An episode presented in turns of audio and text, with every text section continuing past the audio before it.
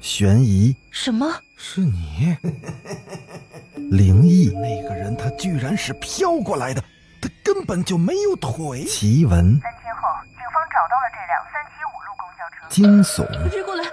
别过来！别过来！欢迎收听《九黎怪谈》。Hello，各位听友们好啊！又到了夜深人静听故事的时候了，熟悉的配方，熟悉的味道，听一听身临其境，听一听毛骨悚然。欢迎大家继续收听《九黎怪谈》。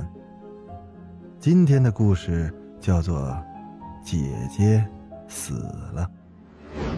故事发生在离城一中的高一三班。话说有一天。刚打下课铃，同学们摸摸干瘪瘪的肚皮，长吁了一口气。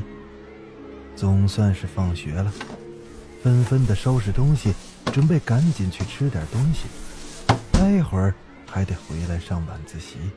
可就在这时，班主任突然的快步的走进了教室，敲敲讲台，示意同学们先坐下。看着班主任一脸的严肃。同学们都有点莫名其妙，但还是乖乖的坐等老师训话。班主任环视了一圈，看大家都在，便开口说道：“ 同学们，下面通报一个紧急的情况，大家注意听啊！最近经常发生碎尸案，而且死者都是未成年少女。”这话一出，台下是一片喧哗，同学们纷纷的议论起来。只有一个长相颇为冷清的高个女生李文文不屑的说道：“切，危言耸听。”班主任不得不再次的重重敲了敲讲台，开口说道：“安静！大家不要以为这是在开玩笑。现在警方的协查通报已经都发到学校来了。”你们不要不当回事儿。大家晚自习后尽量要结伴回家，啊，或者让家长来接。请各位同学要保持警惕，不要轻易和陌生人搭话，更不要接受陌生人的饮料吃食。听见了吗？回家尽量走大道，不要走小道。大家一定要保护好自己的安全。回去把这个情况。转告你们的家长，啊，让你们家长尽量能够接你们上下学，学校也会加强安保工作。实在住得远的同学或者家长不方便来接的，到我这里来登记，啊，我汇报到年级主任那里，由学校统一安排。好了，大家都赶紧吃饭去吧，马上要上晚自习了。话音一落。大家都只顾着扎堆结群的去吃饭了，杀人什么的都离自己是太遥远了。眼下没什么比一顿饱饭是更重要的，而这些人里，就属一个娇小的女生是跑得最快。她叫卢静，家里并不是很富裕，因为还得供着继母带过来的男孩读书，所以卢静大多数都是带饭来学校吃。而另一边，四个醒目的女生正一边往外走，一边商量着吃什么。她们几个人都是这个班里最能惹事儿的几个学生，学习不咋地，打架第一名。他们要么家里有点背景，要么自己是能打能扛。这在跟他们一般大的十几岁的孩子里，已经算是很厉害了，倒也没几个人敢小看他们。只听张林是一边嚷嚷着要吃麻辣烫，一边和旁边的陶敏打闹。倒是那个长得十分漂亮的李贝，凑在了李文文，就是那个个子高高、面相清冷的女生面前，说道：“文文，卢静又嫌窜了。”张林在一旁不屑的说道：“切，跑得了和尚跑不了庙，他还能窜哪儿？就他那穷酸相！”只有锅炉房与他相配，喏，那不是来了吗？一旁的陶敏虽说是一直跟张林打闹，却一直注意着李文文的脸色。看到卢静热饭回来，眼睛一亮，大老远的就扯着嗓子喊道：“卢静，怎么溜那么快？故意躲着我们是吗？”卢静在听到陶敏叫他名字的时候，头皮已经炸了。一听这话，脸色一白，赶紧答道：“没没有，我就是怕待会儿人多了挤。”哼。只听李文文淡淡的说：“看来上次还是没有把你打服啊。不如这样吧，晚自习下课前，你要是写不完我们几个的作业，那我们几个只能辛辛苦苦送你回家了。嗯，我不，不用，我能写完，能写完。哼，饿了，走吧。”李文文率先走出了教学楼，其他几个人也是连忙跟上。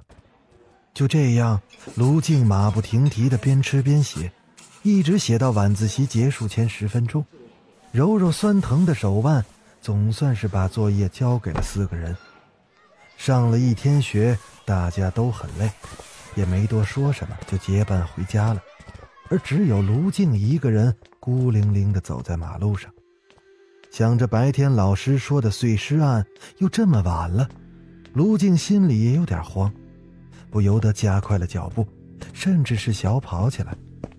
跑着跑着，就看见路口似乎是站了一个孩子，低着个头，肩膀是一耸一耸的。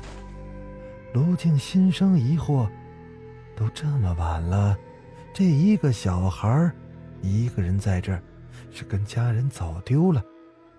于是连忙的跑上前去，只听小孩是一边哭一边念叨着：“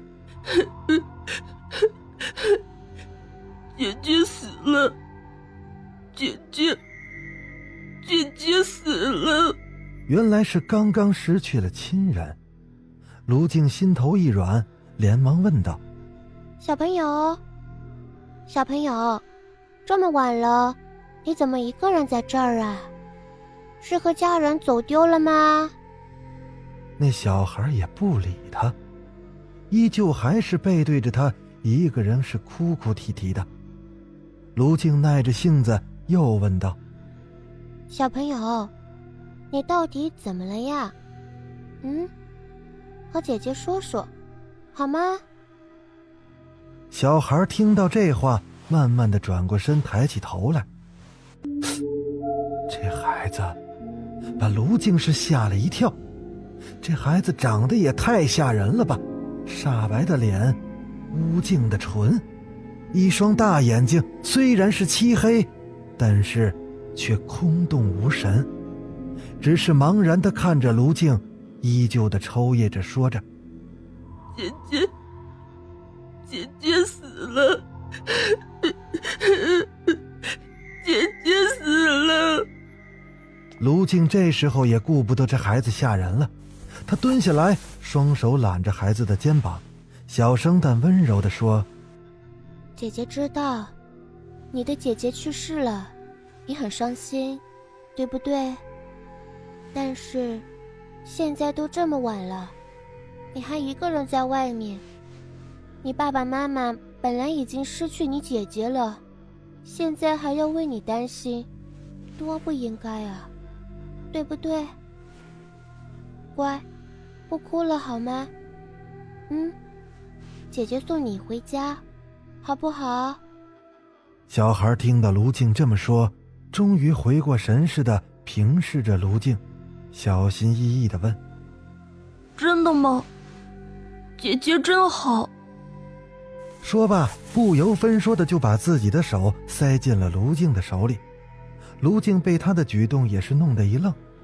但很快的，又被这孩子冰凉的手势拉回了现实。你很冷吧？手这么凉。走，那边有个小卖部，姐姐给你买烤地瓜吃。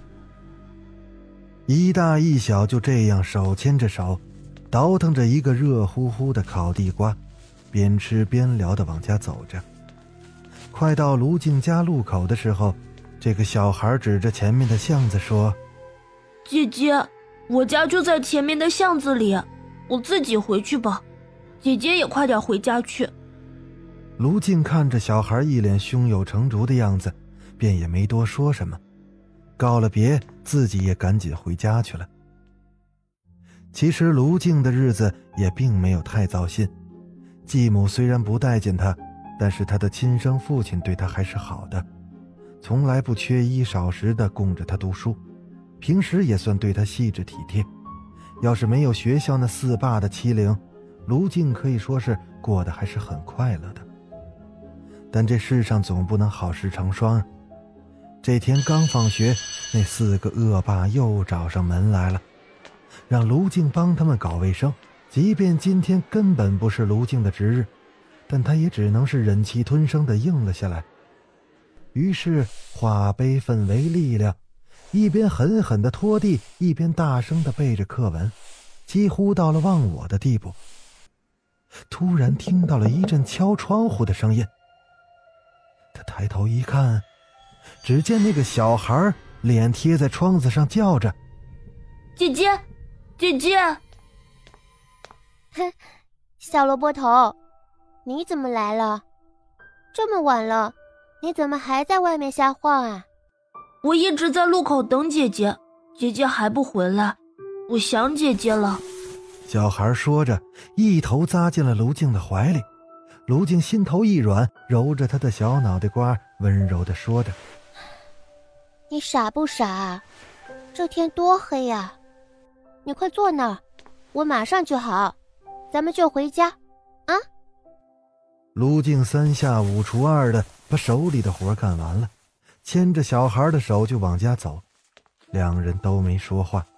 过了一会儿，小孩开口问道：“姐姐，为什么只有你一个人在打扫卫生啊？”还说呢，今天根本不是我值日，可是。姐姐，是有人欺负你吗？听到这老气横秋的问话，卢静是一下子笑了。他问道：“哼，怎么，你还要替我去报仇啊？”看到小萝卜头郑重其事的点了点头，卢静就觉得更有意思了，不禁的就挑逗他：“哼，那你以后可要好好吃饭，快快长大，姐姐以后。”就等着你保护了。小孩又问：“姐姐，欺负你的都是什么人啊？”听到这话，卢静的脸色变了变，半晌才说：“嗯，他们啊，都是我的同学。那个李文文，是我们班个子最高的，他是练体育的，打架很厉害。那个张玲吧。”你别看他看上去挺单纯的，其实一肚子的心眼。